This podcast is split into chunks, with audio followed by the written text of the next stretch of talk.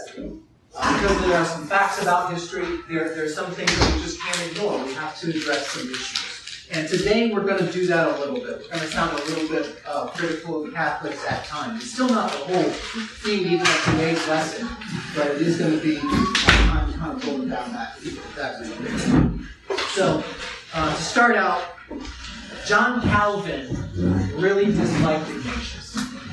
He didn't like Ignatius at all. In fact, he believed that Ignatius' letters were forgeries. He thought they were counterfeits. That came later in church history. Someone wrote something and they pretended it was by Ignatius. Now, he wasn't 100% wrong on that. There's actually up to about a dozen letters that bear Ignatius' names that are extant today, extant in Calvin's time. And almost half of those, about 5 of them, are actually widely known to be forgeries. Scholars across the board largely say, yeah, these were fake, or at least so corrupted they can't be trusted. Unfortunately for Calvin, though, a bunch of the letters really are probably genuine. There's a lot of wide consensus to the fact that the 7 letters we looked at last week were actually genuine works by Ignatius. And that consensus is not just Catholic, non-Catholics as well, non-Catholic scholars as well tend to agree on that. We're not going to go down the reasons why today, but there's some good resources out there. In my bibliography, there's a book called The Complete Works of the Church Fathers. It's edited by Philip Schaff. Just one place you could start if you want to check that out. There's an introduction to Ignatius, and he kind of gets into that bit of history, the textual scholarship behind it. And then you can go look elsewhere as well. So but we're not going down that road. What we do want to recognize is that this has been a controversial subject. Calvin has been accused of rejecting Ignatius' letters just because Ignatius' theology didn't jive with his.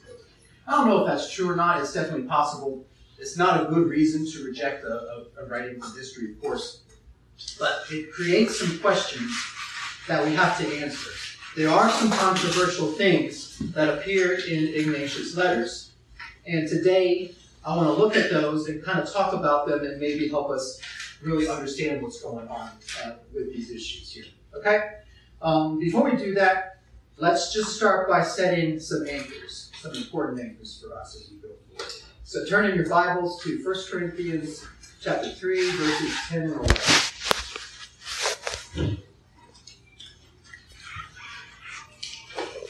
1 Corinthians 3, 10 and 11.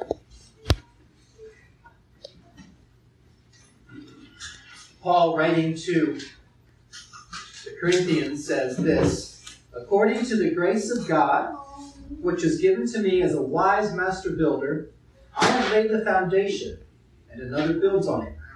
But let each one take heed how he builds on it. For no other foundation can anyone lay than that which is laid, which is Jesus Christ. So Paul, an apostle of Christ, laid the foundation of the church in Corinth when he preached the gospel in that city. And that foundation, of course, is, as he says, is Christ, as revealed by Christ's chosen apostle, him, Paul. Now turn in your Bibles to Ephesians chapter 2, 19 through 21.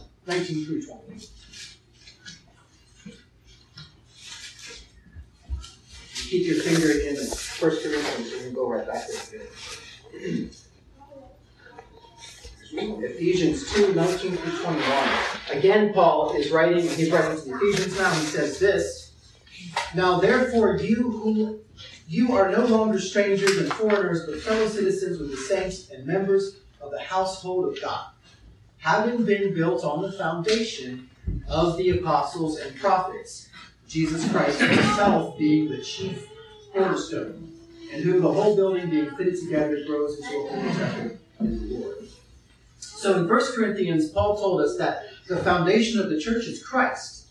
Now here in Ephesians, he tells the same apostle, Paul tells us, he develops this point further, and he tells us that the apostles and prophets are also part of that foundation. Christ himself being the chief cornerstone. Now why does Paul say this? Well, he's saying this because the church only knows Christ through the testimony of those people to whom Christ was directly revealed, the apostles and the prophets, the people who wrote the writings that now make up the Old Testament and New Testament of the Bible.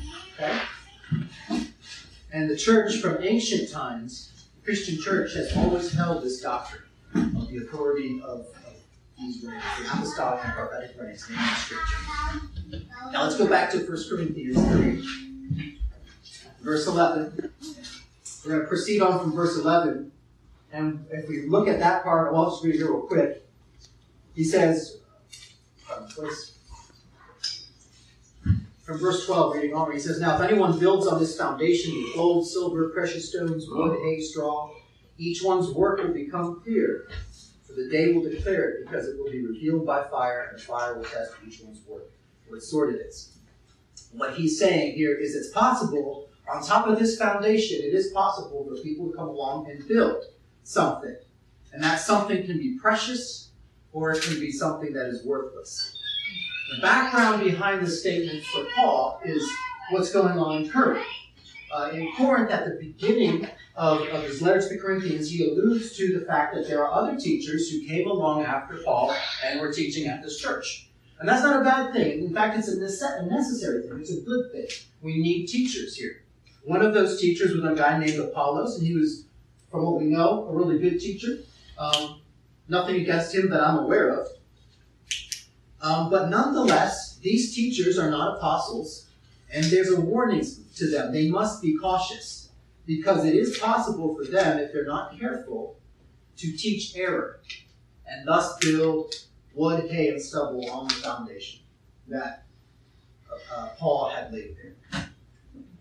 So contrary to John Calvin, I do have a deep respect for Ignatius. We talked about that last time. I think Ignatius was a great apostolic father, and that there's a lot that we can learn from him. However, I do not accept Ignatius as infallible. I do not accept him as an errant. I accept him, rather, as a really good church leader from whom we can learn a lot.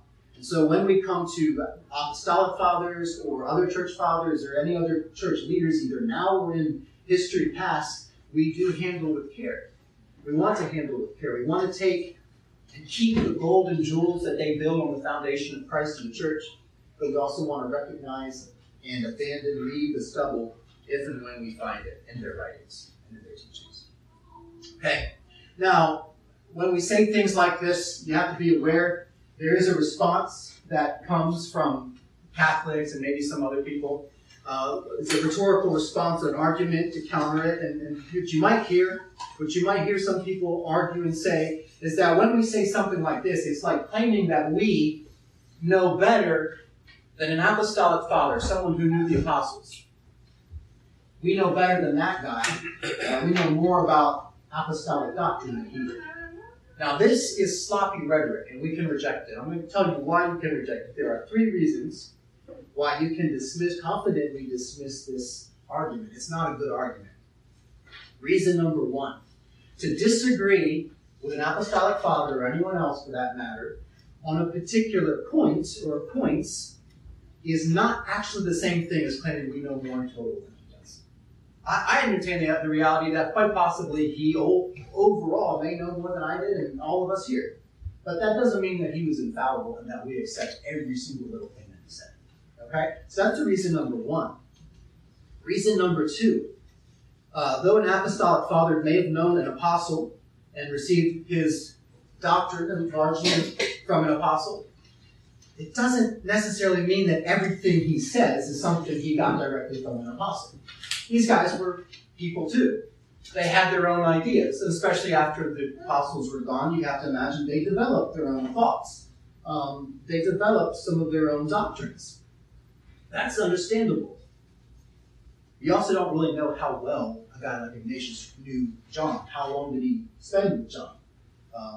So all of that is, it is entirely possible that people like an apostle or an apostolic father can actually commit error, can actually get something wrong. Even good teachers like Apollos, according to Paul, could be capable of error. Right there living in the age of the apostles, teaching at a church founded by an apostle, while the apostle's still alive. Yeah, it's possible for those guys to get it wrong sometimes. Okay, so that's reason number two. I'll reject this rhetoric. Reason number three, and probably one of the most obvious ones, is that even the apostolic fathers have some disagreement between each other. There's some discontinuity on certain issues certain doctrinal issues, there is some discontinuity between these guys. So if you have one apostolic father saying one thing and another one saying another thing, and it's not an agreement, you got to pick a side. You're going to disagree with one of these guys. You can't agree with both of them, right? So it's bad rhetoric. Don't accept it. Now, all of this is not to say that the apostolic fathers do not have a kind of authority, or that church tradition and history does not have a kind of authority. It does have authority. It's simply what we want to do is we want to draw a line as to how far that authority extends. The historical witness of the church from the apostolic fathers and onwards does form a total confirming testimony that again and again points back to Jesus Christ and the apostles. So when we read the apostles, when we read the scriptures, we can turn to church history and find a lineage of men and women who affirm what's plainly written there in the Word. And that's where the authority of the church lies. That's where it's a confirming testimony. I really believe that our doctrine, our Protestant doctrine, is largely in line with the apostolic fathers. It's actually a lot of agreement, particularly on the most important things. And I want to show that to you. I think I've already showed that to you last week to some extent. We'll see some more of that today. And I really, as we get into the controversial stuff, I would urge us not to really lose sight of that. It's not us. Ignatius is a great apostolic father. He's a great teacher. He's got a lot of good to say. Although you might criticize some small points that he makes today, don't lose sight of the fact that he's actually a good witness and a good testimony for the church overall. Any questions on this? It's just a comment. Even the Apostle Peter,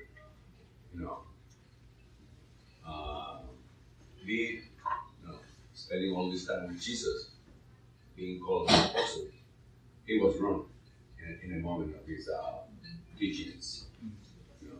And not just saying, but doing it. So he walked with the Lord. Yeah. He was in a moment, the Apostle Peter, Apostle Paul had to, call the attention to him. Yeah. Even the apostles weren't sinless. Yes. Yeah. But they were inerrant in doctrine. That is something that is told to. So, but you're right, they did commit sin at times. Yeah. So, good comment. What's all the fuss about then? When we deal with Ignatius, last week we looked at the best things about Ignatius. What's all the fuss about? I think there are three main things. There's probably a lot of stuff you could really get down and really dig into and study with Ignatius, but there are three main things that most of the, I think, controversy and fight in the past and nowadays as well has kind of revolved around. And those three things do vary in prominence in his letters. One of those things is really prominent. It's in like almost every one of his letters. The other two things are not so prominent. They kind of appear here and one or two places, in one place maybe, and then he doesn't really talk about it again. So here they are. I'm just going to line them up in order for you. So first of all, the most prominent issue is ecclesiology, his idea of church government and policy, how the church is structured and governed, and the authority of the church. This appears in every letter. Let me just read from his letter to the Ephesians. This kind of gives you the gist of what he says. He says this in Ephesians, his letter to the Ephesians. Therefore, it is fit that you should live in harmony with the will of the bishop, as indeed you do. For your honorable presbytery, which is worthy of God, is attuned to the bishop as the strings of a harp. I'm going to move on here and find some other statements he makes. Now each of you are to join in this choir so that he and being harmoniously in concord. That's actually a little bit of a weaker statement. Let me see if I can find another one real quick. But basically he gets even stronger than that in his language, where he effectively gives the bishop a tremendous amount of power. I'll unpack that a little bit later. I do have some other quotes on them. We'll look at more closely to get you an idea of what he's getting at. But let's move on for now. The second issue that kind of comes up is his doctrine of the Lord's Supper or the Eucharist. Ignatius clearly believed that the Eucharist was, in some sense, quote, the flesh of our Savior, Lord Jesus Christ. Okay, so that comes from his letter. That only gets about one mention, maybe some things that kind of imply it, but really only one clear mention. In his letter to the Smyrnaeans, he said this, speaking about some people he was criticizing. Quote, they abstain from the Eucharist and from prayer because they confess not the Eucharist to be the flesh of our Savior, Jesus Christ. That's the second issue. The third issue is that he had apparently had significant reverence for the church that was in Rome. He does seem to have a special respect for the church there. It's not really, this is probably the smallest of issues, because that's about the best way I can sum it up. He had a respect for the church that was in Rome. And that's most apparent really with his greeting to the Romans. I'll try to find it here for you. He says this, Ignatius, who is called Theophorus, to the church which has obtained mercy, to the majesty of the Most High Father, and so on. He says, the church which is beloved and enlightened by the will of him that wills all things which are according to the love of Jesus Christ.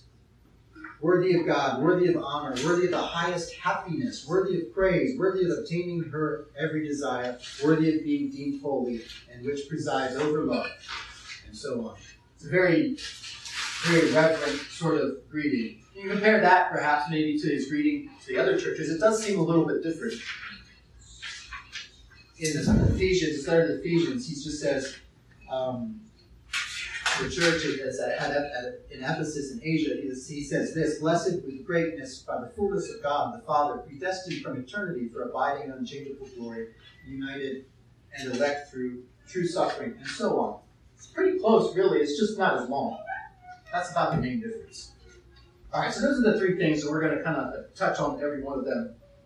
Now, before we really discuss the issues and the controversy about this, it's also good to maybe identify and make a distinction between a couple things.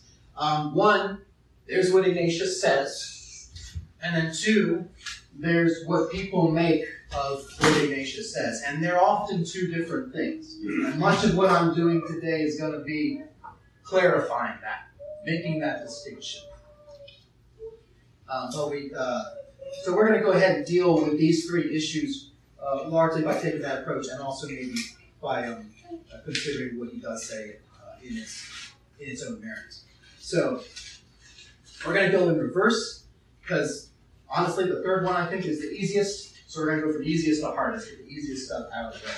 So obviously, as you can probably imagine, in the course of the history of the Reformation and so forth, the third one, his reverence for the Church of Rome, has been cited by Catholics to argue that Ignatius teaches the primacy of the Church of Rome.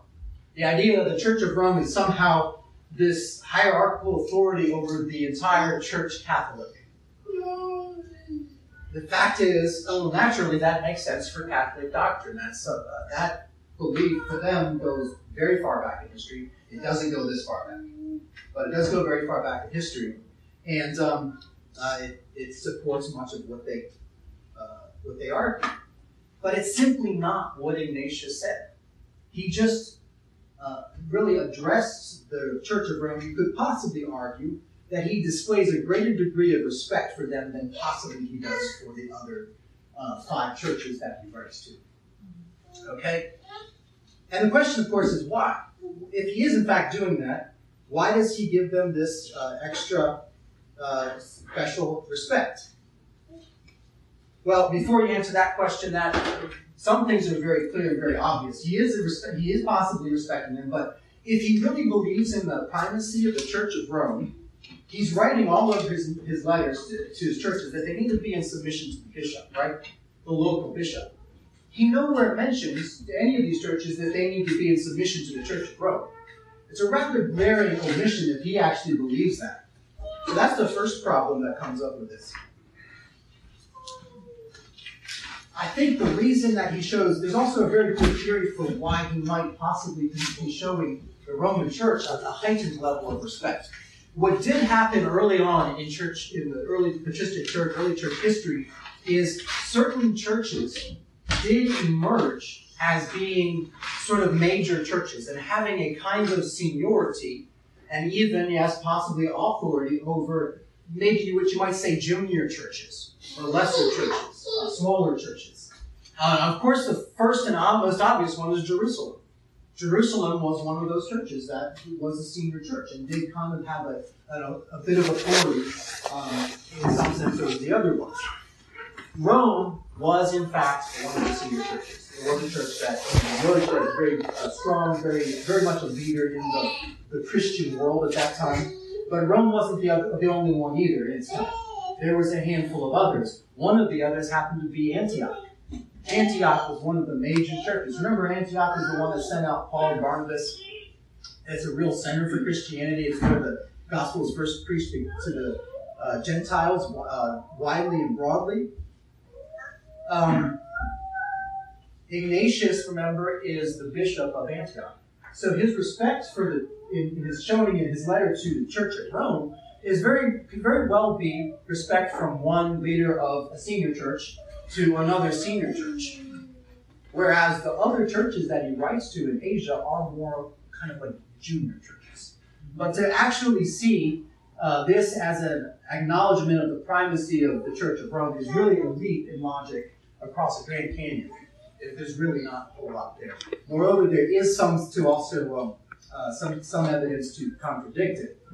Ignatius writes in his letter to Rome, he says this one, he's giving them some instruction, he's kind of asking them to do something, and he says this: "I do not, as Peter and Paul, issue commandments unto you. They were apostles.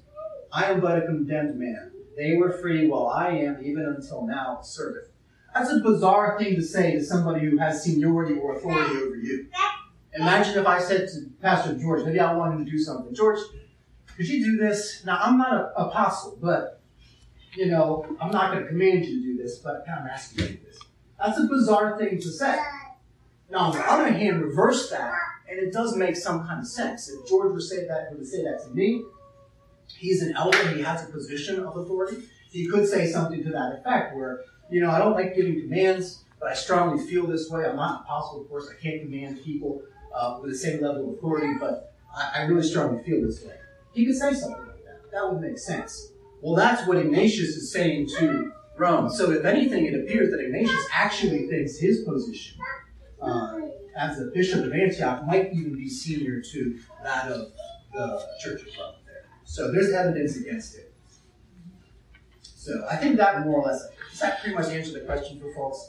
It doesn't really, there's really not supporting evidence in Ignatius' letters to the primacy of the Church of Rome.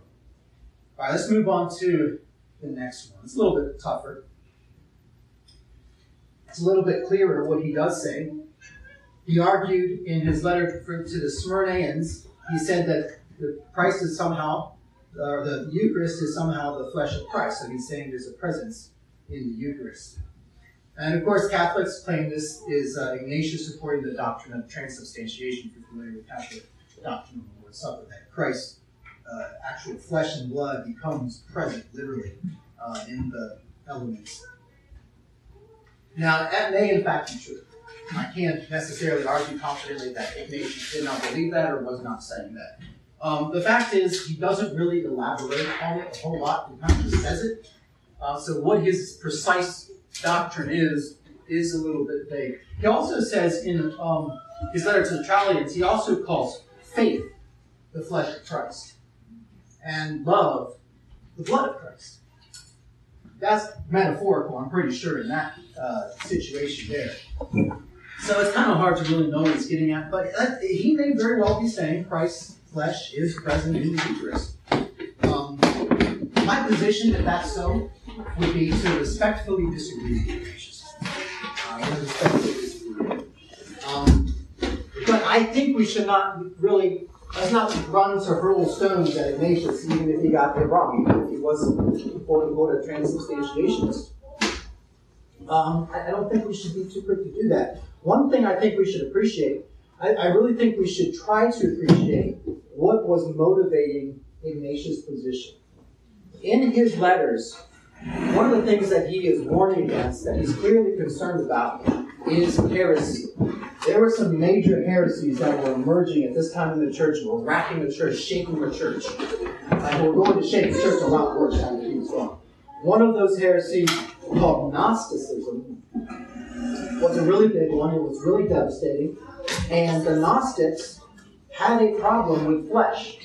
They had a problem with matter. They believed in their dualistic ideology that material, created matter, was intrinsically evil. And because they believed that, they came up with various ways to separate Christ from his humanity, to claim that Christ was not really genuinely incarnate in the flesh. And we're going to get into this later. This is something we're going to touch on in this century, the second century. Very important. But suffice it to say, they denied Christ's incarnation. I really think that if you look at how much Ignatius deals with that issue, even at this point, it's evident that his belief that the Eucharist is the flesh of our Savior is most likely an overzealous reaction to the heresy of Gnosticism. Let me read to you from his letter to the Travelers. Right here.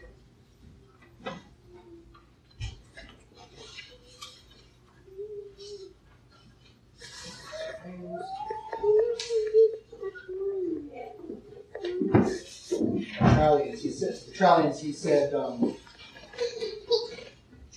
this: be deaf therefore when anyone speaks to you apart from Jesus Christ, who was of the family of David and of Mary, who was truly born, both ate and drank, and was truly persecuted under Pontius Pilate, was truly crucified and died in the sight of those in heaven and on earth and under the earth, who also was truly raised from the dead. What he's saying in all of this is he's addressing that specific heresy, this idea, one of the ideas that the Gnostics used to support their theology was that Jesus only appeared to be human.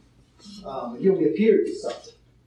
Christ, that is, only appeared to go through these physical, experience the reality of physical matter. So he's addressing that, and this isn't the only place. In other parts of his letters, he again deals with this issue. He really emphasizes Christ was truly in the flesh. So that's a very important thing, and I think his position on the Eucharist may well be an overzealous reaction to that heresy. Okay. All right, we'll move on to any questions before we move on to the last one. I want to have a comment. I don't know how many of us here have been Catholic before, or have been in a Catholic country. But I grew up in a Catholic country, and I can imagine Calvin being against Ignatius because the religious control of the Catholic Church at the moment of Calvin really had no we who are sitting here, we cannot understand that fully unless we live it by ourselves. Yeah. So that's why I think, in my opinion, why Calvin was so opposed to those comments that Ignatius did. Yeah. Because really the Catholic Church took that as a support for their belief of what they practice right now. We just have to be try to travel in time and be there and experience that. And I grew up in the Catholic Church. It's difficult, it's really tough when you in the classroom. Everybody else, out of 40 students, I am the only Protestant, and you can feel, you can feel the difference. You can feel the rejection and of your belief, and once you are converted, So I don't know, making this comment, trying to understand Calvin as well. I can imagine what that would be like. Yeah. Michael, I did have a question. I understand how important it is for Christ to be truly man. Also, for us to understand how he was truly God, right, in his earthly ministry. Can you elaborate a little bit more on the danger of believing that the real body and the real blood of Christ is actually the element? That's a really good question. I'm going to answer that further down the line, though. Okay. In fact, that's a real good Reformation question, but we'll probably try to find a place in this course to do that as well. There's a lot that's wrapped up into that. Transubstantiation, I think in its full form, really kind of evolved later. But there are some good points there to be made. Okay, but I'll make a note and answer that question. You plan on getting to that question, I'm sure. Okay. So for now, let's go ahead and move on to church polity with Ignatius. So this is really the big one for Ignatius, I think. In all six of his letters, so excluding the letter to Rome, he really emphasizes this doctrine he has of how the church is governed, how it's structured. And that structure is it's basically this. There's one bishop, an individual man, who presides as the head authority over a local church. Underneath him, you have a presbytery, a body of elders who support him, also have authority, but they're below him. And then finally, of course, you have a body of deacons. It's a very hierarchical structure. And just some notes about this in the wider context of church history.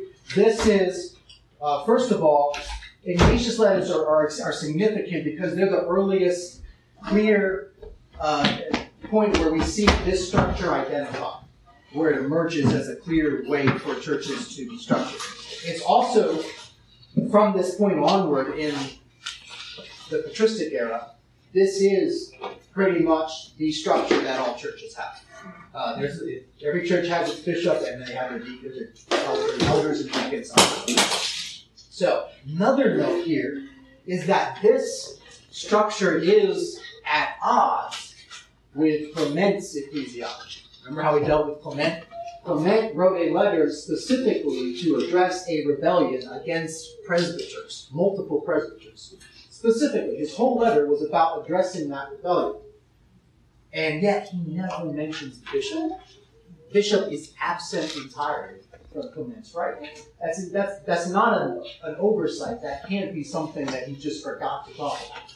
You're talking about, don't rebel. And you don't talk about the bishop that's supposed to be over the top of the whole church. So undoubtedly we have a contradiction between Clement and Ignatius here. They had different views on church politics.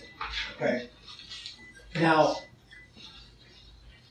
I tend to feel that Ignatius' structure of government is probably not as big a deal as it has been made to be. It might be easy for me to say that in my time, place, and history, but it just seems like it is a little bit of a minor issue. I would disagree, technically. Many good churches throughout history, and even in our day, effectively operate this way. There are good evangelical churches today. They've got one pastor, head pastor, and pretty much the elders under him. He calls the shots, but the elders under him kind of support it. It happens. It's not as big a deal as I think some people make it out to be, but it is technically a little bit of an issue. What also becomes an issue is what Ignatius says on top of that. The plot thickens a bit with some of the ways he explains it.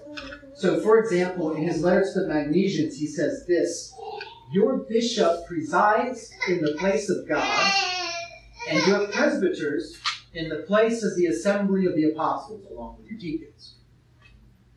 And he says very similar things to the other churches, and states goes so far as to say that nothing in the church should be rebellion apart from the bishop. And he even goes so far in his letter to the Philadelphians as to associate submission to the bishop with personal salvation. Listen to what he says. Quote, "As many as are of God and of Jesus Christ are also with the bishop. Do not err, my brethren. If any man follows him that makes a schism in the church, he shall not inherit the kingdom of God." All right, first of all, deal with the bishop of God statement. At first glance, it sounds pretty bad, but I think if we take it in context, whenever we read a whole writing in context, it helps us, keep us from taking things in isolation and kind of running with them further than the author may have intended. One of the things that I'm reminded of when I read this statement is I'm reminded of Paul's statement in Ephesians 5:23, where he says that the husband is the head of the wife, just like Christ is the head of the church. Now that's a pretty strong statement too. If you take it in isolation, you could run pretty far with it to some really wild error. But we know not to do that because we know the context.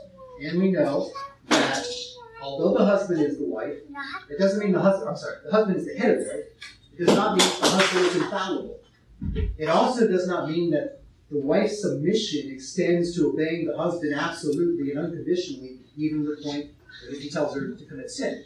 Right? There are some qualifications to Paul's very strong statement about the husband's headship over the wife. And I think we should afford similar respect and understanding to Ignatius. We read everything that he says. I don't really think it's reasonable that he's saying, especially if you read his letter to Polycarp, where it's clearly he knows Polycarp, a fellow bishop, is capable of error. It's capable. He's not infallible. It's clear. I would say that Ignatius is basically using some metaphorical language. I might not agree technically unless I see an apostle say it clearly in the scripture. But I wouldn't take it necessarily as him saying that the bishop is infallible or saying that individual Christians or the church body is under obligation to obey the bishop absolutely and unconditionally. There are things he just doesn't address, for example. There's a question, of course, what happens if the bishop himself, first of all, Ignatius gives these instructions in the context of dealing with warnings against heresy. What happens if the bishop himself begins to teach heresy? What do you do then? And we know that that happens, and Catholics know that that happened in the course of church history. Ignatius just doesn't deal with that in his life. So I think as Catholics and Protestants alike, we need to respect this statement and not take it beyond its own context to where he probably never intended us to go. Okay, the second part about that, he associates salvation, personal salvation, with submission to the bishop.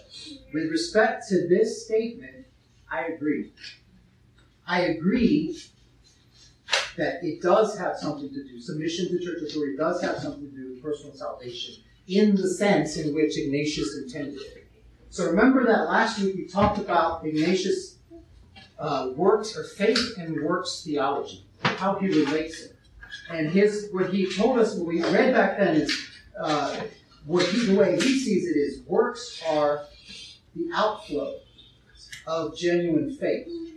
He said quite plainly that believers are seen, quote, seen to be, quote, of Christ by their works. So very logically, he then associates submission to church authority, as well as commitment to church gathering, and his own personal imminent martyrdom that he's facing, and a host of other things, all with salvation. There is an association. It's an evidence association. And that's true. So yes, American evangelical individualists that we are, yes, if you're a church hopper, if you haven't been able to commit to and submit to the authority of the local church, if church division and schisms and church splits randomly follow you where you go, you should begin, and you're not willing to repent, you should begin to question your faith, whether it's genuine. That's true. Ignatius' doctrine on salvation is not that submission to church authority and other good works of that nature are part of the formula to gain salvation. He's saying that these works naturally show that we have salvation, that we have Christ. I had some excellent quotes from Ignatius last week that really show that this is, in fact, what his theology was. Here's another one that I thought was really valuable. In his letter to the Magnesians, he said this: the unbelieving are of this world. The believing have, in love, the character of Christ, by whom, if we are not in readiness to die into his passion, his life is not in us. You see, works is the evidence, not the means. That's what he's saying. There's so much more. I think we could really spend a lot of time on Ignatius. He talks a lot about how he's eager to face martyrdom. That itself would be a whole lesson, I think. It's a lot of interesting things and even difficult things to deal with there. But fortunately, because of time, we do have to move on. So this will be our last lesson on Ignatius, and we'll move on to Polycarp next time. But I hope that what we have covered here today will help us understand, appreciate, respect, and yes, even insofar as is proper, submit to apostolic fathers like Ignatius. They really are. I think these guys are gifts from God to the church. Something that people that we could, be edified by reading and looking back to. So Ignatius, and one more thing about them as well is, I really believe the apostolic fathers knew as well as anyone where the church's foundation of doctrine really lies. I'll just leave you with this final quote from Ignatius. Again, to the Magnesians, he said this: "Study, therefore, to be established in the doctrines of the Lord and the apostles." That's it with Ignatius.